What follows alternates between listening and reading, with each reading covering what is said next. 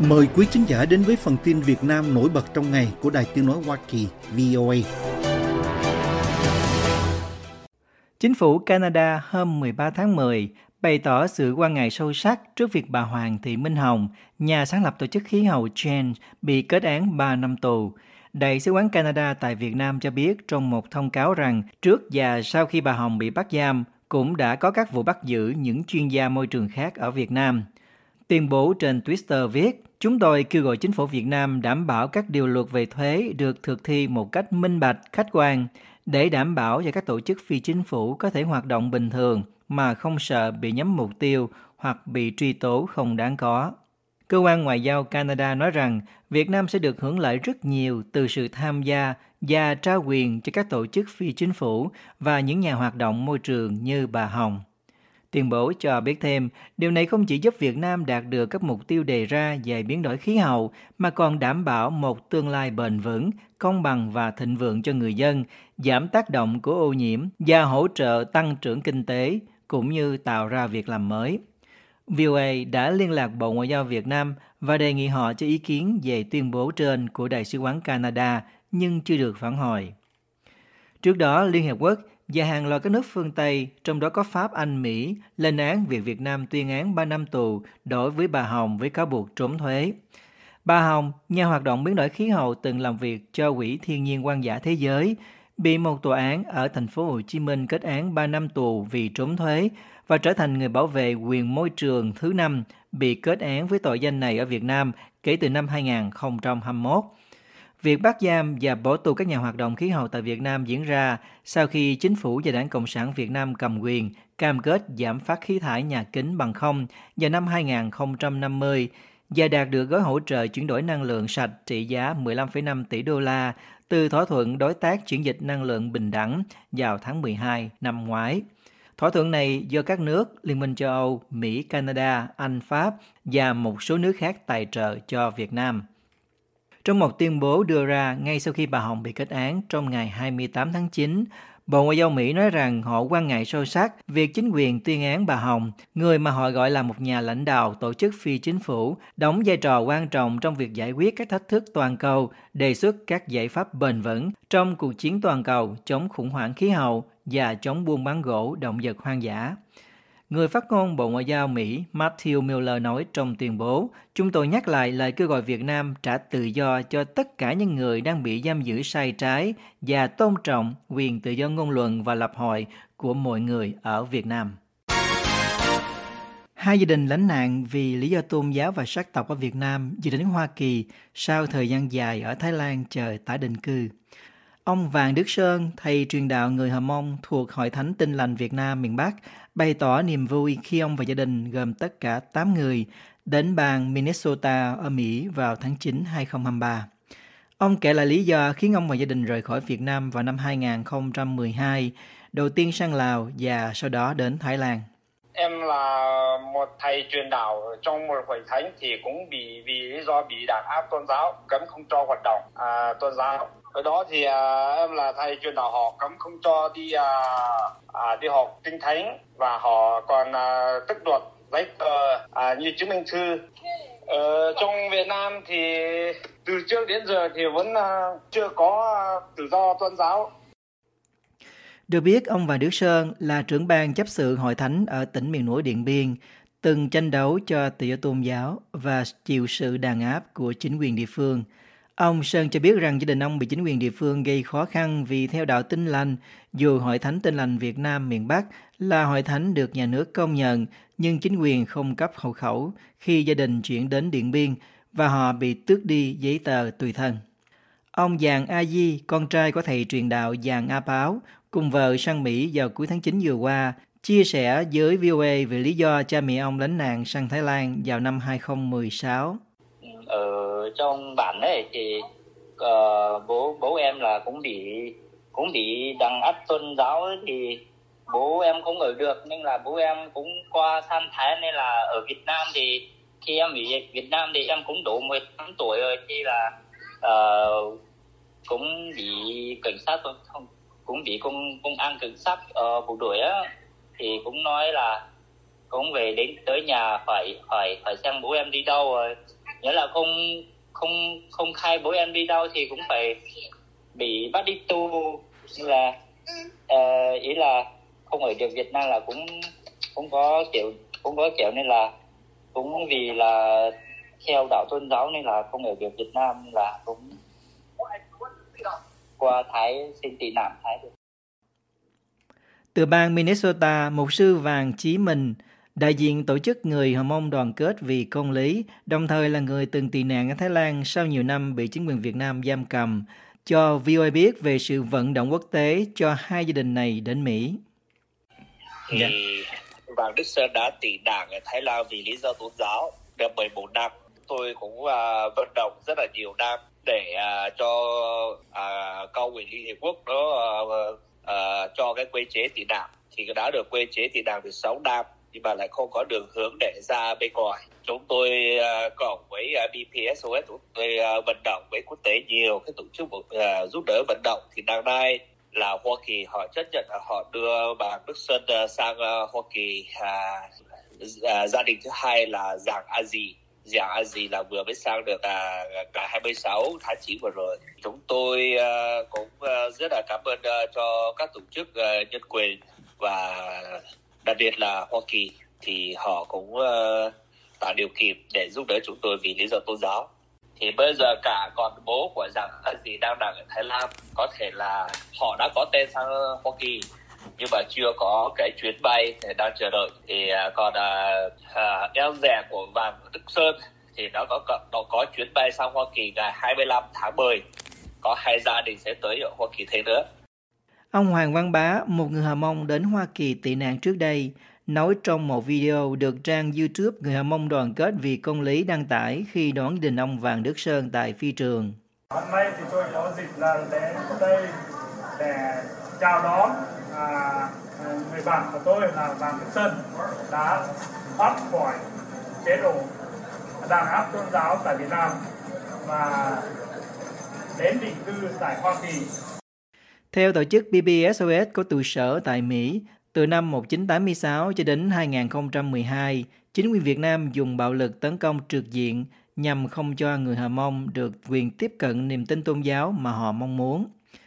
Những người theo đạo bị đốt nhà, tịch thu giấy tờ tùy thân, bị đuổi ra khỏi làng bản. Các nhà nguyện cũng bị đốt phá. Hậu quả hàng chục ngàn người Hà Mông phải di cư khỏi nơi cư trú trong tình trạng không giấy tờ tùy thân vô quốc tịch trong nhiều thập kỷ.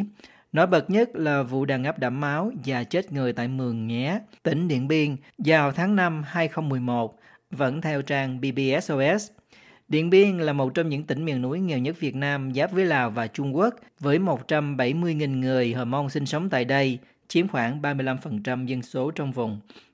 Chính quyền Việt Nam tố cáo những Hờ Mông ở nước ngoài chủ mưu cuộc tập hợp của hàng ngàn người Hờ Mông ở Mường Nhé hồi cuối tháng 4 đến đầu tháng 5 2011 đòi thành lập Dương Bất tự trị Hờ Mông. Chính quyền Việt Nam khẳng định không dùng vũ lực giải tán cuộc tụ tập của người Hờ Mông và đã tống giam hàng chục người tham gia vào các cuộc biểu tình này. Gần đây vào tháng 3 2020, một tòa án ở tỉnh Điện Biên tuyên phạt 14 người có các hoạt động nhằm lật đổ chính quyền, với hai người bị kết án chung thân, trong khi 12 người còn lại bị tuyên phạt từ 24 đến 20 năm tù. Những người này được cho là các tín đồ của các nhóm tôn giáo dây sùa, bà cô vợ mà cơ quan chức năng cho là tà đạo và các buộc họ đã lợi dụng tôn giáo để tuyên truyền chống phá đảng nhà nước. Trong khi các tổ chức nhân quyền quốc tế cáo buộc chính quyền Việt Nam vi phạm tự do tôn giáo, đàn áp và xóa sổ các nhóm tôn giáo không được công nhận, Hà Nội luôn cho rằng các quyền con người tự do tín ngưỡng tôn giáo được đảm bảo bình đẳng. Chủ tịch nước Võ Văn Thưởng sẽ thăm Trung Quốc từ ngày 17 đến ngày 20 tháng 10 theo lời mời của Chủ tịch Trung Quốc Tập Cận Bình nhân dịp tham dự diễn đàn hợp tác quốc tế Vành đai và con đường lần thứ ba tại Bắc Kinh. Thông tin trên được đại sứ Việt Nam tại Trung Quốc Phạm Sao Mai nói với báo giới hôm 13 tháng 10. Đại sứ Mai nói thêm rằng đây là chuyến công tác đầu tiên của ông Thượng tới Trung Quốc trên cương vị chủ tịch nước và là lần thứ ba một lãnh đạo cấp cao của Việt Nam tham dự diễn đàn Vành đai và con đường do ông Tập Cận Bình khởi xướng từ năm 2012. Bộ Ngoại giao Việt Nam đưa ra thông báo tương tự hôm 12 tháng 10 nhưng không nói rõ liệu ông Thưởng và ông Tập có tổ chức các cuộc gặp song phương hay không. Chuyến đi Bắc Kinh của ông Thượng diễn ra trong lúc có tin rằng các quan chức Việt Nam và Trung Quốc đang chuẩn bị cho chuyến công du của ông Tập đến Hà Nội vào cuối tháng này hoặc đầu tháng sau trong một nỗ lực mà các chuyên gia gọi là gia tăng ảnh hưởng ở khu vực sau chuyến thăm Việt Nam của Tổng thống Mỹ Joe Biden. Với sáng kiến vành đai và con đường nhằm kết nối châu Á với châu Phi và châu Âu, thông qua các tuyến đường bộ và đường thủy, Bắc Kinh chia ra hàng nghìn tỷ đô la để xây dựng các cơ sở hạ tầng và năng lượng trên khắp thế giới bên ngoài Trung Quốc. Sau một loạt các dự án đầu tiên, ông Tập đã mở rộng tầm nhìn và phạm vi tiếp cận của vành đai và con đường để bao trùm cả lĩnh vực y tế, giáo dục và công nghệ. Nhưng các nhà phê bình coi kế hoạch này được quảng bá là tái tạo con đường tơ lụa có từ thời xa xưa để thúc đẩy thương mại toàn cầu, là một công cụ để Trung Quốc mở rộng ảnh hưởng địa chính trị và kinh tế của mình. Giới chỉ trích nói rằng vành đai và con đường sẽ tạo ra nhiều thách thức như vấn đề cạnh tranh chiến lược giữa các nước lớn, sự nghi ngại và thận trọng của nhiều nước, cũng như nỗi lo vỡ nợ, chủ quyền, môi trường và xã hội từ các nước nghèo khi tham gia sáng kiến này. Bắc Kinh nói rằng vành đai và con đường phản ánh tầm nhìn của Trung Quốc cũng như cá nhân ông Tập về sự phục hưng vĩ đại của dân tộc Trung Hoa. Theo Bộ Ngoại giao Trung Quốc, nước này đã ký kết các văn bản hợp tác vành đai và con đường với hơn 150 quốc gia và hơn 30 tổ chức quốc tế, trong đó có Việt Nam. Hồi tháng 11 năm 2017, khi ông Tập đến Hà Nội, Việt Nam và Trung Quốc ký bản ghi nhớ về việc thúc đẩy kết nối khuôn khổ hai hành lang một vành đai kinh tế với vành đai và con đường. Động thái này được xem như sự ủng hộ của Hà Nội đối với sáng kiến vành đai và con đường của Bắc Kinh. Tuy vậy cho đến nay vẫn chưa có đột phá nào về sự kết nối này ở Việt Nam. Hôm 11 tháng 10, Bộ Ngoại giao Trung Quốc cho biết Diễn đàn cấp cao hợp tác quốc tế vành đai và con đường lần thứ ba là hoạt động quan trọng để kỷ niệm 10 năm ra đời sáng kiến vành đai và con đường, cũng là diễn đàn quan trọng để các bên cùng bàn bạc về việc thúc đẩy hợp tác trong khuôn khổ sáng kiến với chất lượng cao. Bộ Ngoại giao Việt Nam vừa bổ nhiệm ông Daniel Leaf, cựu Phó Tư lệnh Bộ Tư lệnh Thái Bình Dương của Hoa Kỳ, làm lãnh sự danh dự Việt Nam tại Hawaii. Trung tướng Leaf nói với VOA hôm 12 tháng 10 rằng ông rất vui mừng đảm nhận chức vụ tình nguyện này. So I am the first honorary consul for Vietnam. I am not Vietnamese. I'm not of Vietnamese heritage. Tôi là lãnh sự danh dự đầu tiên của Việt Nam tại Mỹ. Tôi không phải là người Việt Nam. Tôi không phải là người gốc Việt. Nhưng tôi đã có nhiều tiếp xúc với người dân Việt Nam và chính phủ Việt Nam trong vai trò Phó Tư lệnh Bộ Tư lệnh Thái Bình Dương của Hoa Kỳ khi còn tại ngũ và đồng thời là Giám đốc Trung tâm Nghiên cứu An ninh châu Á-Thái Bình Dương Daniel K. Inouye ở thành phố Honolulu. Đại sứ quán Việt Nam tại Washington cho biết trong một thông cáo rằng việc bổ nhiệm Trung tướng Leaf làm lãnh sự danh dự tại Hawaii được Bộ trưởng Bộ Ngoại giao Bùi Thanh Sơn ký trong một quyết định vào hồi tháng 7 năm 2023. Tuyên bố viết, trong thời gian dài, ông Daniel Leaf đã có nhiều đóng góp tích cực thúc đẩy quan hệ đối tác toàn diện nay là đối tác chiến lược toàn diện Việt Nam-Hoa Kỳ. Tuyên bố cho biết thêm rằng sau khi được Bộ Ngoại giao Hoa Kỳ chấp thuận, cơ quan lãnh sự danh dự Việt Nam tại Honolulu do ông Daniel Leaf đứng đầu đã chính thức đi vào hoạt động và ông đã trở thành lãnh sự danh dự đầu tiên của Việt Nam tại Hoa Kỳ. Bộ Ngoại giao Mỹ chưa phản hồi ngay yêu cầu bình luận của VOA về việc bổ nhiệm này. Khi được hỏi về các ưu tiên của ông trên cương vị mới, vị tướng Mỹ nói –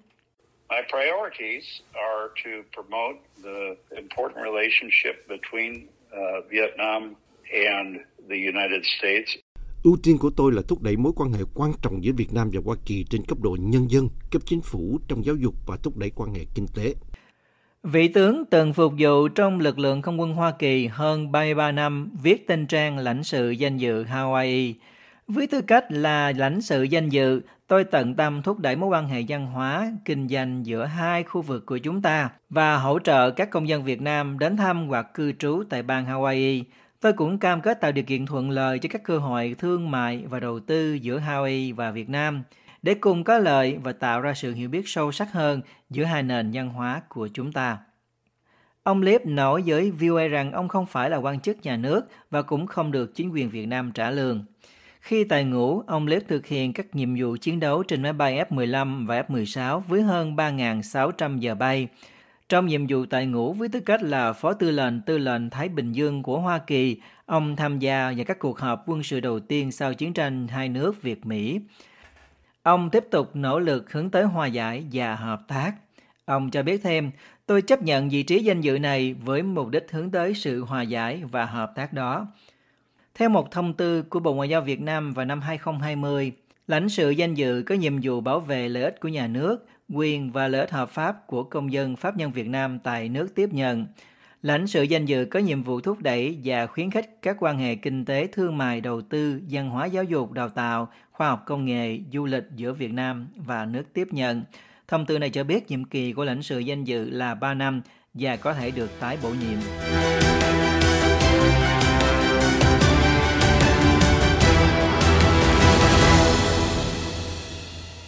This program has come to you from the Voice of America, Washington.